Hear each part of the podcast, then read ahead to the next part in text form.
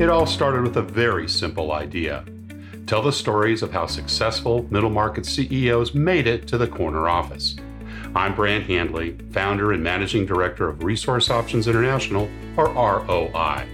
We're the USA's premier executive search firm focused exclusively on empowering middle market companies to attract, hire, and retain A players while transforming top executives' careers and lives.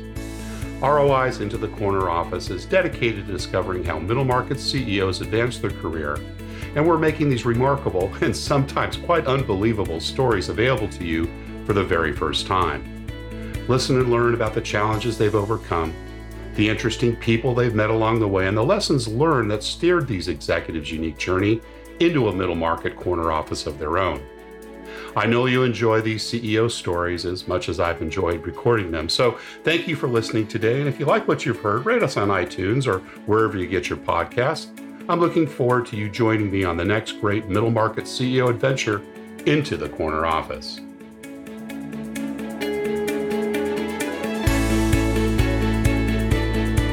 My guest today is Jeff Thomas. Jeff was named to Morgan Stanley's Chairman's Club in 2008, recognized within the top 2% of all advisors globally.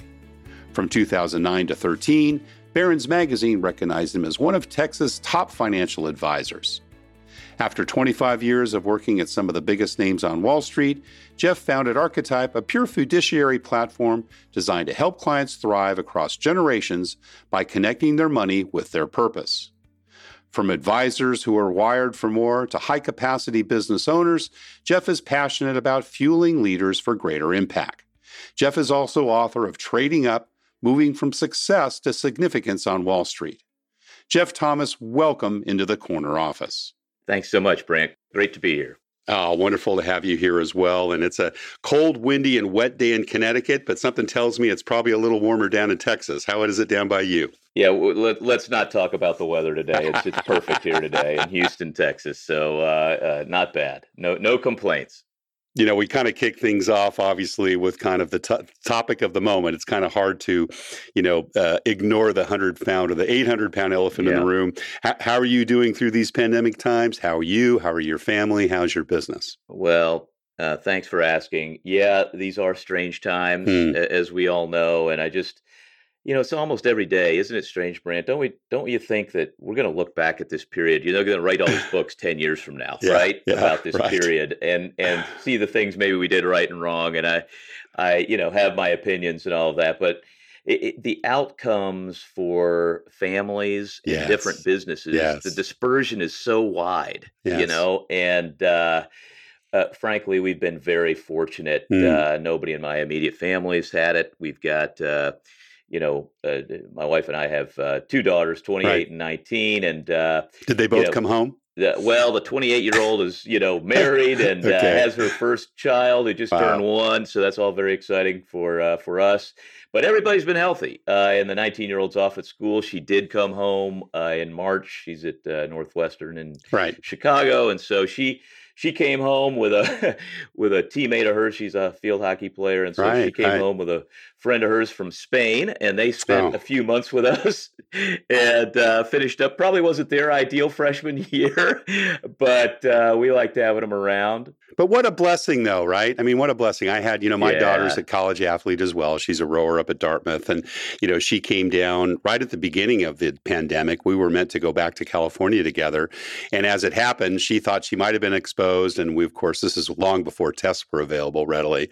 And, you know, we locked down for three weeks. And to be honest, I'll look back and I'll remember fondly those three weeks together. now, we had our issues. we had our issues. Yeah, exactly. all of us parents loved it uh, yeah, the kids. I'm, I'm not, not, so sure. sure. kids loved it as much. But, well, listen, I'm yeah. glad to hear that you've been blessed, and you know, we of course want to talk a little bit more about your career and kind of what's led you to Archetype Wealth Advisors, and you've had just a storied career in financial services. I'm in financial wealth advising. I'm, I'm really looking forward to it. But we kind of like to start with the early years, and you know, just tell us, Jeff, a little bit about where you grew up and what your early family life was like. Well, yeah.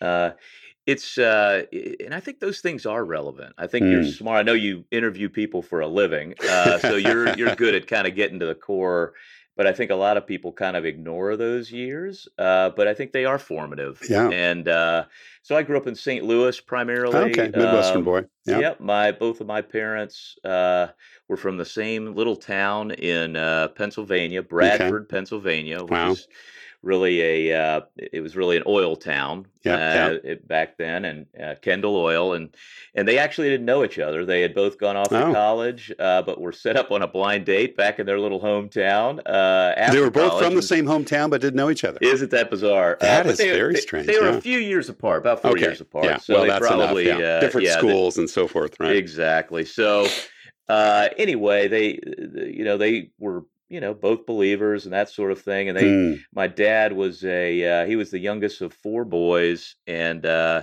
his father died really in the oil fields uh, Oh when he gosh. was uh, Wow. uh, only eight eight years old, and Oh, so goodness.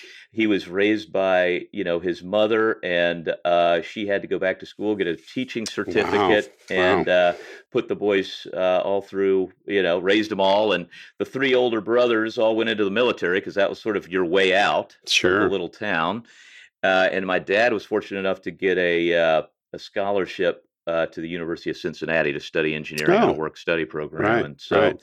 that got him out of Bradford, uh, Yeah, and yeah. uh, and uh, which is a great town, but you know it's just tough uh, when Sure. the oil kind of dries up. Absolutely. So Absolutely. anyway, uh, he ended up uh, uh, going to work for International Harvester, designing the engine for the Scout for all those uh, Oh. old guys out there, kind of the first Sure. SUV, if you Oh, yeah. will, and.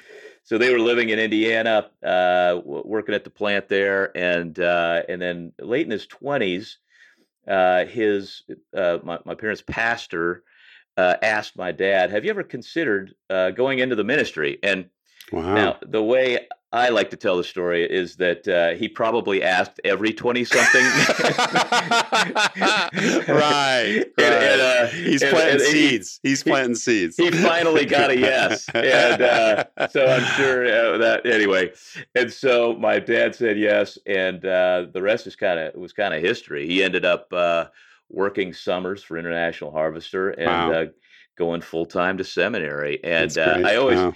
I always uh, kind of admire my mother, and I wonder if uh, I mean she always just told this story deadpan, like it was no big deal, and I was like, yeah, but you you married the engineer, and he had like this, you know, what was then kind of an MBA for uh, engineers uh, from Purdue, and so you know, I'm sure she thought they were on the kind of corporate fast track, right, right. right? Wow. and then suddenly we're being Change assigned to a tiny church in Cadiz, Ohio, and Oh you know, gosh. a coal mining town wow. and uh, a- another beautiful place, but uh, probably not what she had pictured. so you Uh, grew up a PK. That's right. Yeah. That's right. And, so, and brothers, brothers and sisters, or or were you? so yeah, one yeah. older sister, Older and sister. so they. Uh, my dad took a church uh, when we were uh, really. I was in third grade. My sister Yeah. was in fifth grade Yeah. in St. Louis, and uh, ended up there in a nice little uh, town. And so that's really where we we grew up for the most part with Awesome. our uh, awesome. dad as a and pastor. did did mom work in the home, or was she uh, also had an outside job? Or She taught for 20 years, uh, Okay. on and off, uh, while we were kids, but she managed to, you know, get enough years to uh, uh, accrue the pension. Right, and uh, and so That she was a public school teacher in the same Yeah. district where we uh, grew up. And I'm sure that helps supplement a pastor's salary, Uh, uh, right? exactly, One of the things maybe she was planning on with regards to the engineering degree Exactly. versus the alternative. Well, full disclosure to our audience, both uh, Jeff and I are believers. We connected through a group called C12. Some of you may know about that, particularly those that are C12 members listening today. C12 is a wonderful organization, a peer advisory group of Christian business owners across the world now, right? I think we're close to 3,000 members or so, a 100 or so uh, uh, chapters. And uh, Jeff and I have not met personally face to face, but uh, I love how you've intertwined already, you know, your faith and obviously the fact that you grew up in a home. When did you come to Christ and, and what role did he play in your upbringing along with mom and dad? Yeah. Uh, I, I really came to Christ on my own, right? Mhm. Raised in the church. Uh, I, I, That doesn't always a, mean uh, you could be brought up that way, right? Yeah. No, that's Yeah, right. I, yeah. I, I remember watching a, uh, a Major League Baseball player give his testimony one time, and Mm. he said, you know, growing up, he said, I had a drug problem, uh, every Sunday, my mom would drag me to church, and uh, you know, and so uh, that's sort of how it was. It wasn't a choice until you know, really, and, and, this is a common thing for kids that grow up in the church. There's usually a confirmation class sure. somewhere along the way, and it sure. was just, hey, you're in eighth grade, let's do that, right? Uh, it was just the thing you were doing. But I remember standing up there, Brant, uh, in front of the congregation, and they asked me, without my parents there, you know, uh, do you believe in Jesus? Yeah. And I just remember oh, they're actually asking me. Like, right. this is not an assumption, right? Yeah. I have to say it out loud. That's right. So That's I remember right. doing that and, and thinking yeah. to myself, just at that moment, like, do I actually believe this? And I thought, yeah, I actually do believe this. Awesome. So that's awesome. sort of when I felt like I accepted it. But, you know, were you a teenager a at that time? How old were you? yeah, 13 years old. 13, yeah, years old. yeah, I'll never yeah. forget it. Yeah. That's awesome. And and uh, uh, you know other people that inspired you during your childhood were there coaches, mentors, Sunday school teachers. You know, if you think back at some of the folks that had an impact and an imprint on you beyond mom and dad. No, it's really a, it's an interesting question. Uh, I've had a lot of mentors later in Mm. my life Yeah. uh, that've had a very big impact on me. Maybe we'll get to some of that, but Sure. early in my life, you know, I, I've gone to some of these uh, uh, men's groups or small groups and that kind of thing, and a lot of people try to uh, unpack maybe wounds that you've had from Sure. your parents. Right. And I right. remember going to one of those things about 20 years ago. You know, I'm in my early 50s and now, so probably in my early 30s. And I was listening to all these people uh, kind of talk about the wounds they've had and other mentors they had to find. And I, I, I remember kind of for the first time really going, wow. Uh, you, you only had my your own experience. That wasn't my experience. Uh, I kind of hit the lottery You're blessed. parents Yeah. Right. to be That's honest awesome. with you. And so uh, I got lots of other problems, but that was one was brand. well, that's cool. What about school? Were you a good student, Jeff?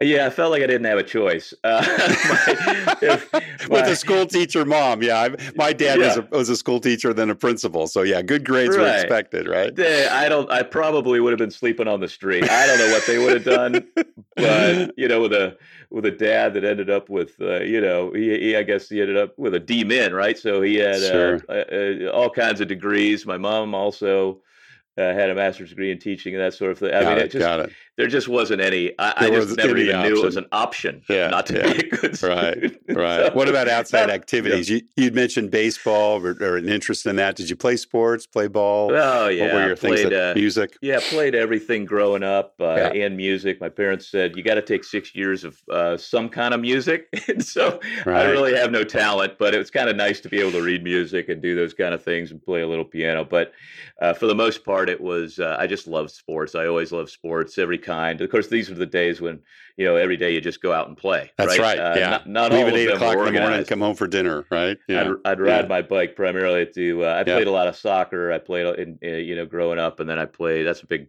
big sport in uh, in St. Louis still. Sure. And uh, but I also played tennis. I'd ride my bike to Oh. the tennis courts, and uh, ended up working there during high school and that sort of thing. And so I just, I just uh, really kind of latched onto that. My parents played, and so I just would always, since I could walk, I did that. So I ended up playing at Trinity. I was going to Uh, say you went on to Trinity yeah, University. So what, what did you play? Uh, uh, what sports did you play in So I- college? I played uh played tennis, but really uh, Division three. Uh, Yeah. You know, I I always joke I like Division three athletes because they uh, they don't know, take life to- too seriously. Yeah, yeah. It's uh, you know you're, you're, you're not worried about your scholarship. There isn't one. Okay, That's right. That's right. So, That's right. So you kind of do it for the love of the sport, and uh, so were you a, were you a had lot of walk on or were you recruited? What was the? Uh, No, this is back in the days. They Yeah. didn't. I mean, I remember You joined uh, the team, football. yeah. Co- the, yeah, the football coach caught me after tennis practice one day and said, "Hey, we need a wide receiver. Are you interested in uh, playing any uh, football?" I was like, "I mean, these days, can you imagine even Oh, D three? goodness. it's like Yeah. a whole Oh, recruiting no, deal, no, right? It's They're a- just plucking totally players from wherever they could get them." crazy.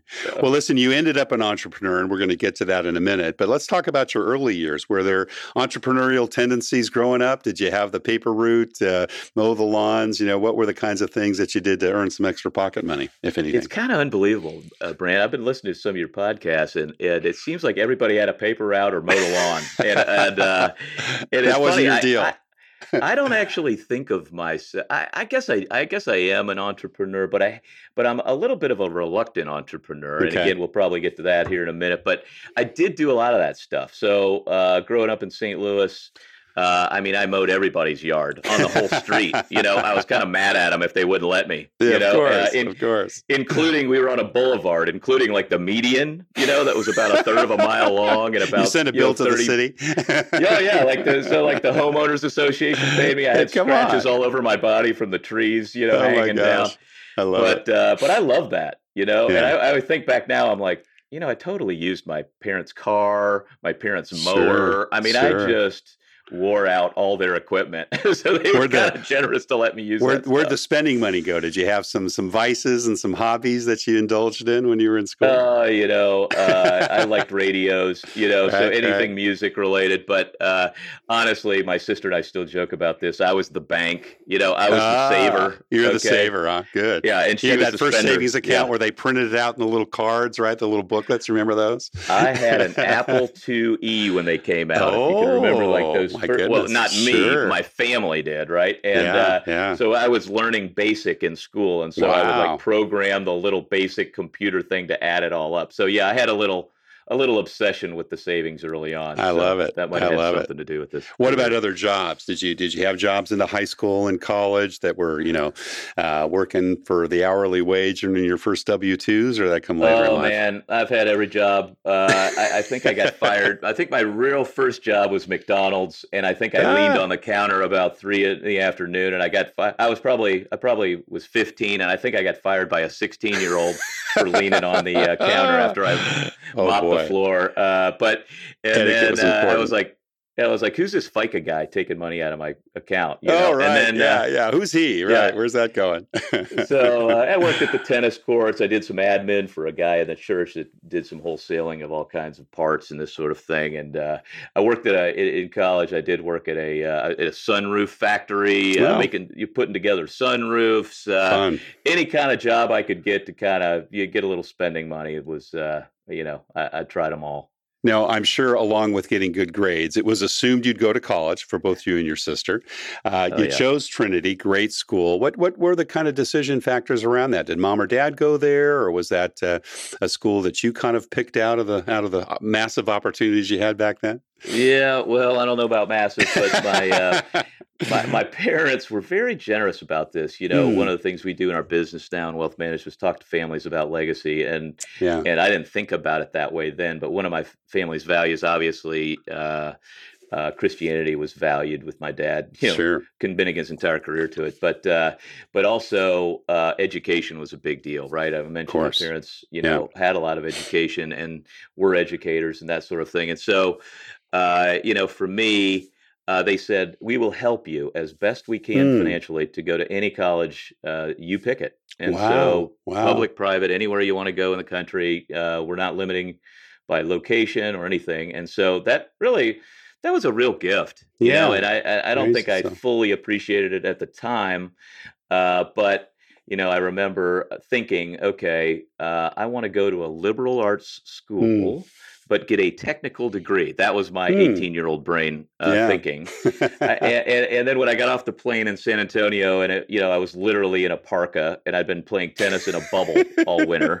Okay, Right, in December in San Antonio, and it was about 72 degrees and oh sunny with all outdoor courts. I thought this might be the place for me. But I didn't have to go to too many places to make that yeah, decision. no, it was. Uh, we visited Uh. a few, but that was. Uh, I thought, what am I doing up here? Uh, Now you- so now you didn't uh, pursue got- a technical degree; you ended up getting a business degree. Did did you kind of start in the engineering area, or how did you I land did. up with that? I did. I thought, you know, that's what we'll do. I wanted to use kind of both sides of the brain. I, Sure. I, I really like writing and that sort of thing, but I also uh, really was good at math and that sort of thing. So I thought, well, my dad did engineering. It seems to open a lot of doors, so I'll start there. And I started there, but really, I just figured out uh, not to knock Trinity's engineering program, but it really is ranked as a great liberal arts school for a reason. Right. Uh, you know, and so I, I just look at the resources my daughter has in engineering at Northwestern, and it's kind of night and day, frankly, for schools Right. that are known for it. You know, Sure. Uh, it's just a different game. And so I thought I, I, I they really anyway, I, I, could tell lots of stories, but suffice it to say, I, I, kept with the math, but went to accounting pretty quickly. Yeah, yeah, great. Yeah. And of course, you joined Arthur Andersen, one of the, I guess it was Big Four back then, right? Or were they already split up? And uh, you know, you only worked for three other companies before founding, and, and three great sure. ones at that: Arthur Andersen, PaineWebber, and Morgan Stanley. What yeah. what made you choose Arthur Andersen as your first job coming out of college? You know, this is a lesson. Talk about a recruiting idea. Mm. Uh, you should tell your uh, employers to try this. I'm looking forward to doing this one day. Uh, but they, uh, Arthur Andersen gave the three top accounting majors at Trinity scholarships, oh. and uh, indiscriminately, whoever the top three are. That's uh, it. and it was a, a whopping fifteen hundred dollars, I believe. Hey. That's right. And it's a lot of uh, money back then. But it was something, right? exactly. Nobody else gave us anything. That's right. That's right. It's and better so, than zero. so when we got out, guess what? We all three went there. Very uh, good to, yeah. to, work, and so yeah. that uh, that that was good, and they had a great reputation. Oh, and, great, uh, great place to get trained. So you, you, did a couple of years in audit, and then, then went on to PaineWebber, and you had, a, had a, a, storied career there. Obviously, ending up as a senior VP. What what was kind of the impetus around you know moving over to that side of the financial services? Uh, yeah, that uh, was uh, for for you income statement, balance sheet, financial statement people out there. Let's just say we've moved from the expense side of the ledger to the revenue side of the ledger. So, as it. an internal auditor, right, traveling the uh, uh, western half of the U.S., uh, doing internal audits uh, for you know about PaineWebber probably had 300 offices at that time.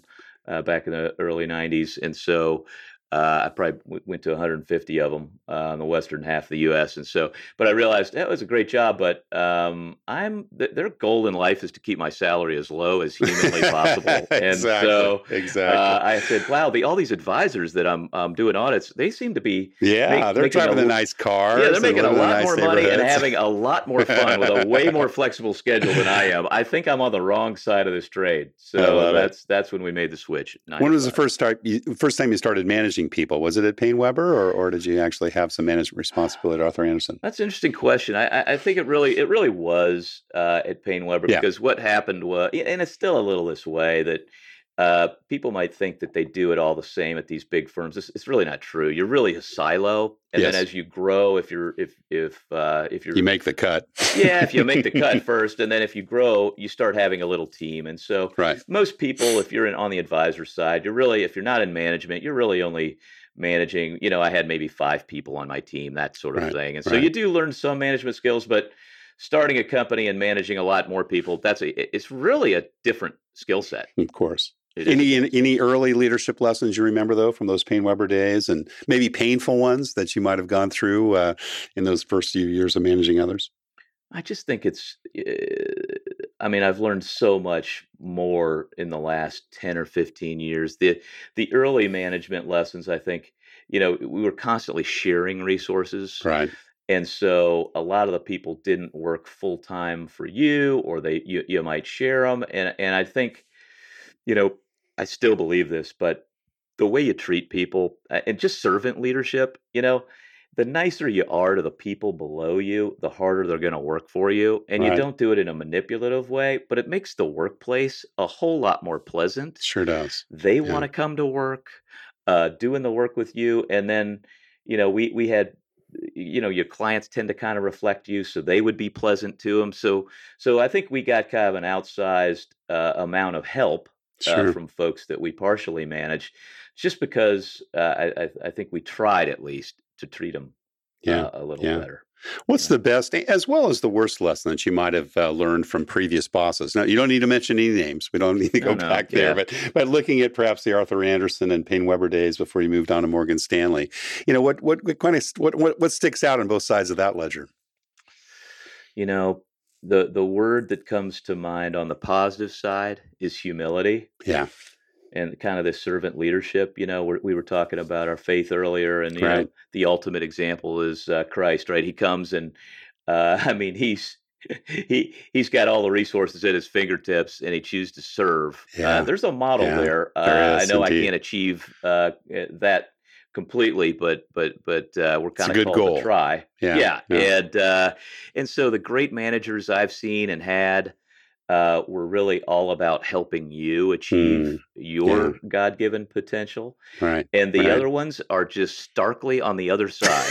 Uh, About as negative as you can go the opposite well, direction. it's yeah. it's just I had well, it's had kind of a- their own personal self-interest, right? Is that what you Correct. found? I Yeah. had a guy say, I'll never forget. I was in a manager's office, and the phone rings while I'm having a chat with him, and he answers the phone, and he they're, he's getting some request to solve some issue, and he hangs up, and he goes, "Well, we'll solve that as long as it doesn't take any money out of my pocket." You know. And anyway, back to oh, our discussion.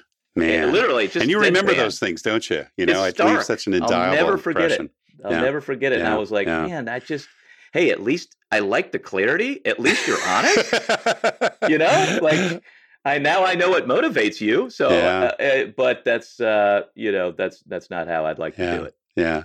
Now you took your team, as I think is the case, from PaineWebber over to Morgan Stanley. Now that happens often, It right, does. in the financial services world. Well, was that a, a big disruption? Was that frowned upon at the time when you did that, or Nah, was that a fairly pretty- easy move? It's pretty Yeah. commonplace. In fact, yeah. Uh, the fact that I've only uh, worked in three places is strange uh, for the industry. uh, most people kind of cut Move contracts and, and Yeah. move around, and they're they're doing longer and longer deals these days. Uh, so I think there's a little less of that going on. Right. But right. uh, at the time, PaineWebber was uh, undersized. This is before UBS bought them. that's right. Yeah. Pre pre two thousand. Right. That's Yeah. right. And Yeah. so Morgan Stanley was spending a lot more on research and, and that kind of thing. And so we liked just kind of having more uh, more things at, at our fingertips. Well, tell us a little bit about how you know your walk with with Christ maybe evolved over that period of time, because you know you went from growing obviously single, you know, independent uh, provider as an auditor, you moved into management responsibilities PaineWebber, and I can imagine your team was was fair sized by the time you went to Morgan Stanley. How many folks did you bring over with you? Yeah, we brought five, but I mean Yeah. the the the uh, and uh, you know we're at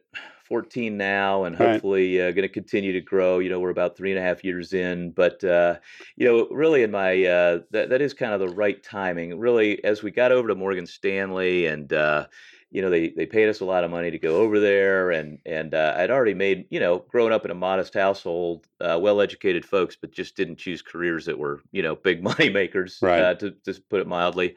Uh, you know, I always thought um, that my you know my dad had a basically a CEO type job managing a very Sure. large church, but he had janitor pay, and that didn't uh, that didn't really appeal to me, and uh, uh, and I really didn't just feel called to to work in the church, and so right.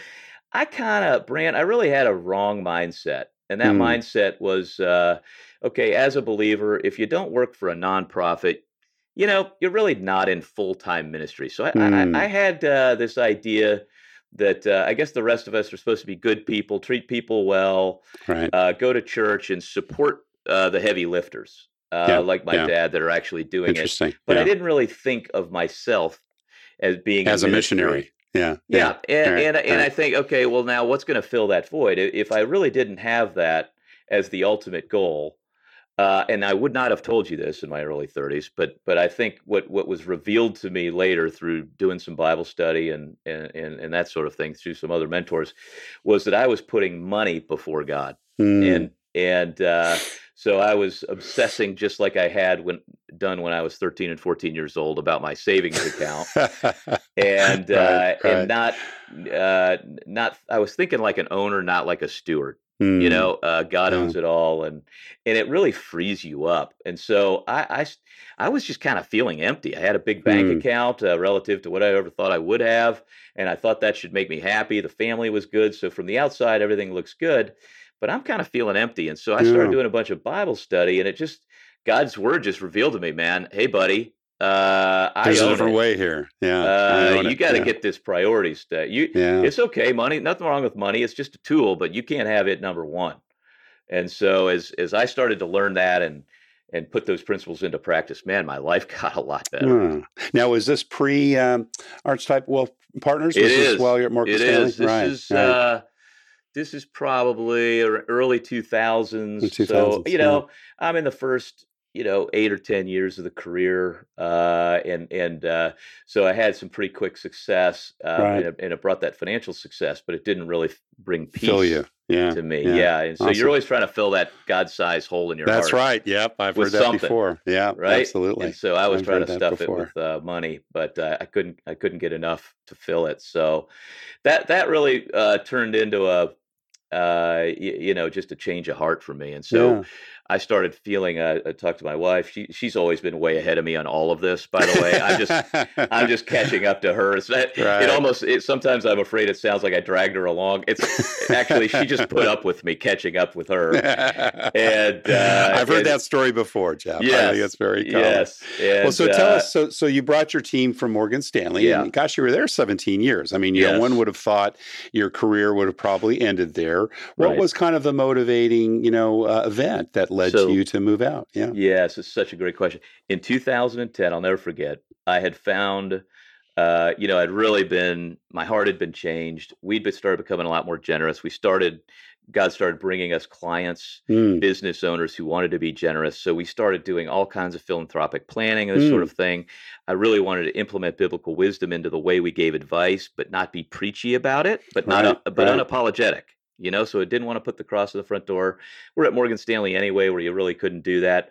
And through that process, I met a mentor of mine called Ron Blue. He's yeah. written like 18 books mm. on how to implement biblical wisdom into into financial advice. He became a mentor of mine. Uh, I became a coach for the Kingdom Advisor Coaching Program, an organization he founded that's a nonprofit that helps financial advisors implement biblical wisdom into their practice. Yeah. And so I he asked me to be a coach, and I said, Ron, I would you mentor me before we go coach these other people? right. And so I would fly into Atlanta once a quarter. Uh, we we would uh, meet in the morning, and then we'd coach these other folks like noon to noon for a day. And uh, it, it's sort of toward the end of our time together, and that. Uh, he said, You know, Jeff, he had started a little firm. He goes, I can't believe this firm has grown the way it has and this sort of thing and I had it was like it's a moment that I pray every one of your mm. listeners has, mm. which is total clarity. Mm. Uh, a total clarity on what they're supposed to do with their lives. And yeah. and by this time I had sort of figured out there's no line. We're all in ministry and there's no line between the right, sacred right. and the secular, you know. Right, there is, you don't just go to check your faith Monday through Friday or whatever. uh, and so what what God told me, and it wasn't audible, but I heard it loud and clear. Mm. It, it, it was, I want you to scale what this guy started. Wow. And uh, and I thought, well, I had two responses. The first response was, "Okay, God, that sounds like fun because I have all these opinions, okay, about how things should be run, and I was on all these committees at Morgan Stanley, and no one listened to me." Uh, but and then the second thought, right behind it, was you got the wrong guy. Yeah, I've got, I, got a lot of guys that could lead into doing this, right? yeah, I, am like, I got, me. I got five people. Okay, yeah, that's right. far from scaled. Right, okay, right, so I said, I've never scaled anything. I don't know how to do it. And I remember God when I when I feel like I'm really hearing from him. Often it feels like mm. a hmm. sweet grandfather who's chuckling at you. you know what I mean? Right, right. But, has, exactly. but, but wants the best for you. and I remember him saying, uh, that's why, kind of chuckling and going, that's why I picked you. I yeah. know you can't do it. Wake up tomorrow and I'll do I'll it. Show you how. Just yeah. give me credit. And oh, so uh, for the last 10 that. years, it took me about six years to get the company yeah. started. I had started a Christian focus group at Morgan Stanley. I had thrown myself into that, grew it to about 500 members, and then finally we were just bumping into issues about uh, you know our ability to communicate biblical wisdom. Yeah. And so I felt led to really start a company awesome.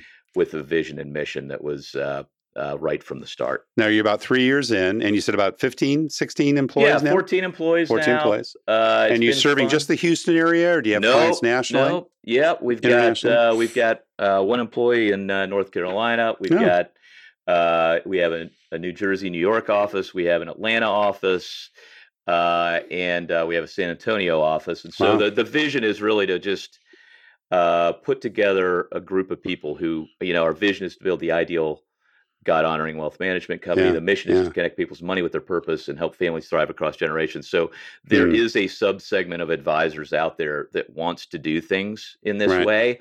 And there's really not a scaled company that's a fiduciary company that is really serving those people hmm. that way. So Fantastic. we call it the Chick fil A of wealth management. Yeah. Sort of, you know, yeah. scaled with operators. We all do it the same way. Right uh, but through our are you all are you all believers and and are you only attracting believers as clients? We really are, and, and the way we look at it is it is very much like Chick fil A, you know, they will tell you they're not a Christian company. I think we're a little more of a Christian company only because our advice is our product.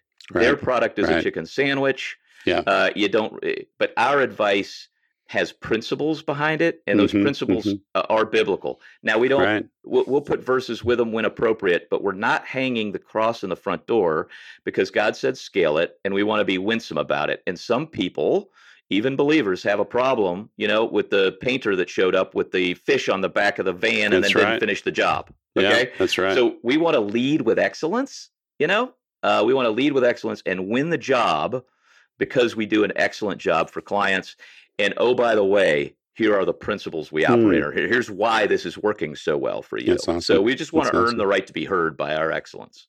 How would you say your leadership styles evolved over time, Jeff? Particularly now that you're working in an environment that you and culture uh, that you have a lot more control and direction for. I have had the benefit of so many amazing mentors, mm. uh, guys that have scaled uh, men that have scaled companies. Um, I don't know why I have access to these people. I'm just glad I do. Yeah. Uh, and I try to pass it on. Hopefully, mm. this is an opportunity to do a little bit of that. Absolutely. But, yeah. but I think uh, I've learned so many lessons. I, I would say two key ones. Number one, hire amazing people and set them loose. Okay. Yeah. It, it yeah. almost sounds trite, but I was describing this. Uh, I'm on a nonprofit board, and there's a, a, new guy managing it, and he was asking some management lessons. Uh, and I said, number one, uh, which is kind of back to the servant leadership and humility thing. Right.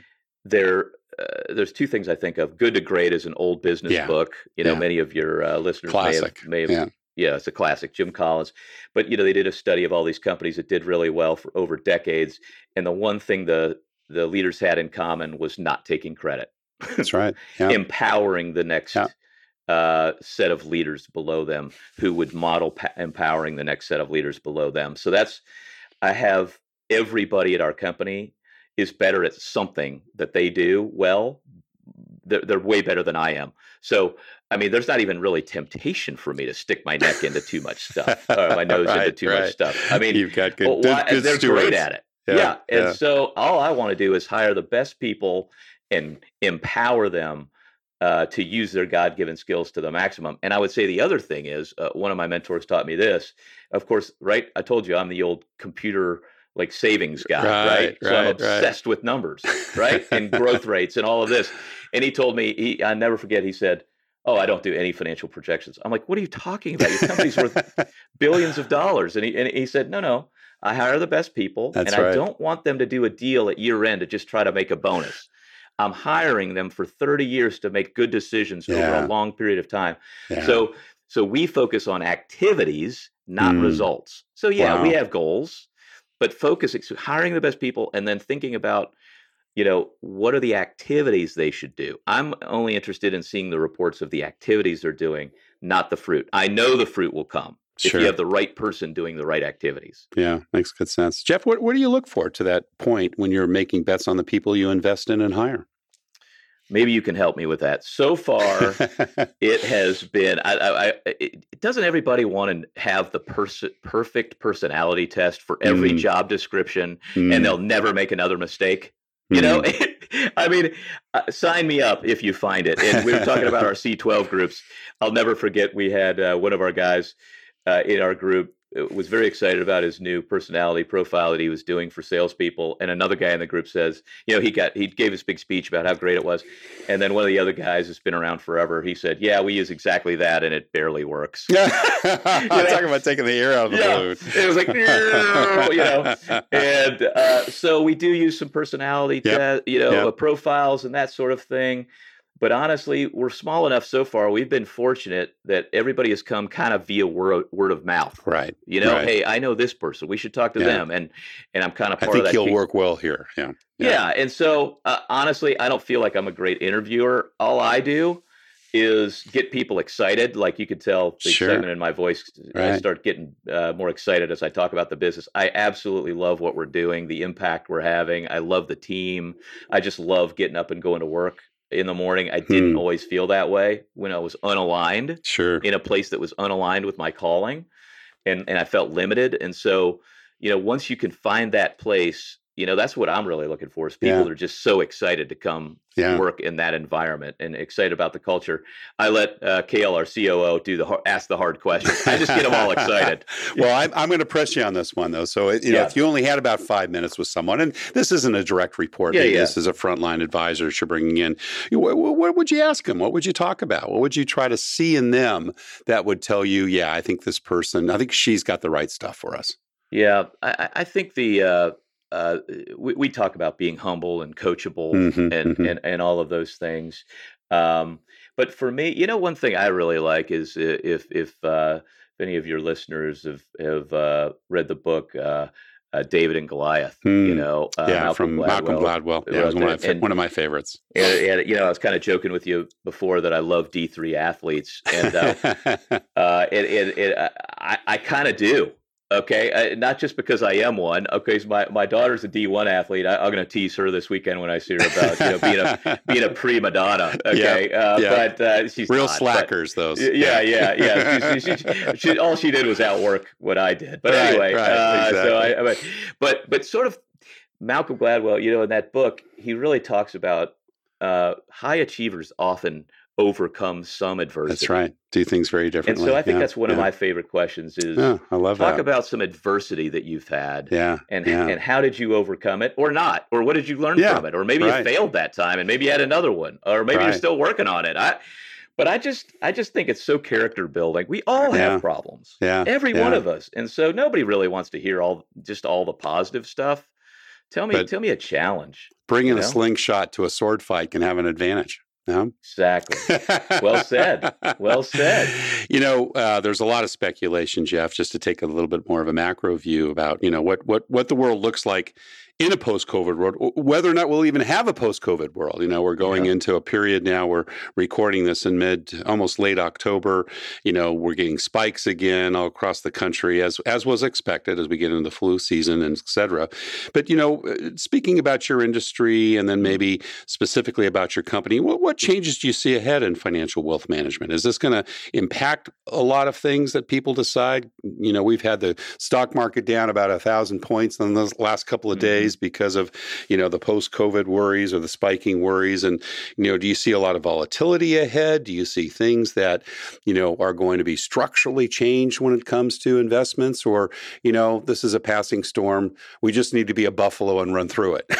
Yeah. to use the C12 analogy. That's right. Um well, I, I would say that it's uh, there are permanent changes that are going to be made. Hmm. You know, I think when this thing first started, I was just I probably like a lot of folks. I was just kind of hoping it'd blow over as quickly as possible. You know, Sure. maybe the summer heat will come and this Yeah, thing will yeah. disappear, right? right, right. And uh, we all learned to lo- use Zoom a little more. Okay, that's good. You know, Right, right. uh, but I, I think there's changes coming that are going to be permanent, and Hmm. uh, this idea, uh, you know, I like the I like the phrase "a hybrid world is coming." Okay, uh, yeah. I'm sitting here in my little office uh, that I uh, built in our little garage apartment because I was working two jobs when I launched the company, right? Uh, right, right. And uh, and it's come in very useful. uh, sure. It's your COVID. studio Uh, now, right? Yeah, exactly and uh, so uh, you know i'm not sure I, it has broken my puritan eight to five you're not working unless you're sitting in the office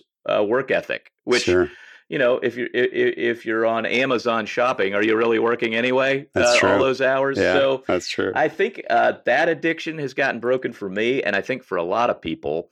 And you know, our focus at the business is on uh, business owners selling their companies, ten million plus, who want to be generous. right, Okay, right. and so we've got this philanthropic planning thing uh, uh, that we do well, you know, kind of dialing down the taxes and up the giving. Uh, but we love dealing with families around legacy. Hmm. Obviously, we like to do investments, and that's how we get paid is on assets under management. Sure. But you know what this has done? We used to do these local events, and now we do national events. There you and go. so now we can Yeah. have business owners. Uh, you know, I think we will end up with offices everywhere, but they might be smaller. right. you know, Sure. Uh, And, people working from their second apartment. exactly garage. if, if they exactly uh, so you really don't it's really broken this absolute need to have physical space yeah. for everybody yeah. 40 hours a week. And so I think that trend is for real. Right. So I'm glad we're not invested in uh, commercial much, real estate. Yeah. yeah, commercial real estate. And uh, you can see it. Uh, you know, in the home sales numbers, or even though there's a little bit of a weak number this morning, overall it's been amazing. Uh, so right. people are spending money on their home offices and they're seeing all the things that are wrong. If they're going to spend that much time there, they're fixing that up. That's right. That's so right. I think these trends are for real. I, yeah. I don't think yeah. they're temporary. I think they're permanent. And but I'll tell you something with all, and especially with the election coming up next Tuesday and all that, and maybe by the time this goes, we'll we'll know who the the winner is by oh, the time yes. it's published. But but but I say, you know, with all the angst that's going on in our country, I, I just look at the immigration numbers. The number of people that want to come to America uh, still outstrips any. Isn't going down. Yeah. It's not going down. Yeah. And so for yeah. for what we see as the inside baseball that's that's sometimes hard to watch for democracy, uh, there's a reason the U.S. market is outperforming. Okay, mm-hmm. uh, there are other parts of the world that are catching up with technology and so forth, but I am bullish on America. I mean, we have our three dials. Uh, uh, you know, investment philosophy, and and we really look at the data very carefully to make investment decisions. But but just from a macro view, we will get through this as a country, uh, and uh, it, will only make us stronger. And we still have the most innovation in this country. Betting against America is never a, a, good idea for the long haul. So, uh, yeah, that and gotta, the Dodgers. there, there, you go. There you well, go. There Jeff, you have been you've been super generous with your time. We always have one last question we ask, sure. and all our, our, CEO guests. And you know, what career and life advice would you give to someone that maybe has their eyes on a corner office for the large corporate employer that uh, you and both you and I have had in the past, or perhaps want to be an entrepreneur like yourself and, and start their own business someday? Yeah, I, I, think it's a great question, and uh, it, it's great to to have something like that for a takeaway. And you know, I, I wrote down actually uh, a little diagram here. Uh, I teach some classes on finding your God given mm. calling. Yeah. And, uh, and, and it's sort of a Venn diagram, right? The three circles that sort of intersect in sure. the middle. Sure. And if you think about, and, and I think focusing less on I want this CEO job, and kind of like we were talking about, more on understanding yourself, your mm. talents, yeah, and then maximizing those, putting yourself in situations to maximize those, you are going to be promoted. It's just right. going to happen because you're going to do excellent work if you're doing right. things that you love to do. That's right. Uh, that are inspired. Okay. Yeah. And so uh, the Venn diagram I always think about for calling is, you know, the intersection of talent, passion, yeah. and a God honoring activity. So mm. for me, I love talking to high capacity men about their calling. You know, I, I love to right. tease it out, uh, help them tease it out, and then give them oxygen to live it out. And so my number one delivery system. So if you draw an arrow from from that calling to uh, to business, well, guess what? I'm in a business where I get to I love managing other people who love right. doing that, right? right? Working with high capacity families. So I can do that half the day and then sometimes I can meet with these families still. So my job description kind of feeds my calling. Yeah. Right. I have right. the capacity to do that. I, am in a culture that encourages me to do that hmm. the way. And then we have an ownership structure that incents me to do it that way. So wow. I would just tell people figure out what you're great at. What is your God given calling? And you actually can live that out in the workplace. How do you do that? And if when you find that sweet spot uh, where what you do during the week gives you the margin to, you know, even if you're uh, working in a factory, right? If you're doing it with such excellence, whatever that job is, you're going to get promoted. Right. And, and so right. I think focusing on your excellence uh, rather than uh, you know the job title is, is, the way to go. And finding that passion, right, exactly. along with it. Yeah, fantastic. Well, Jeff Thomas, founder and CEO of Archetype Wealth Partners, thank you so very much for sharing your journey into the corner office. Hey, thanks so much for having me, Brant. Thank you for listening to Into the Corner Office with Brant Handley. We hope you enjoyed hearing our guest CEO story as much as we did. If you want to hear more CEOs reveal their journey into the corner office, please subscribe via iTunes and tell your friends and colleagues. For more information about Brant, Resource Options International, and the mighty middle market, visit www.go4roi.com. We look forward to having you join us for our next episode.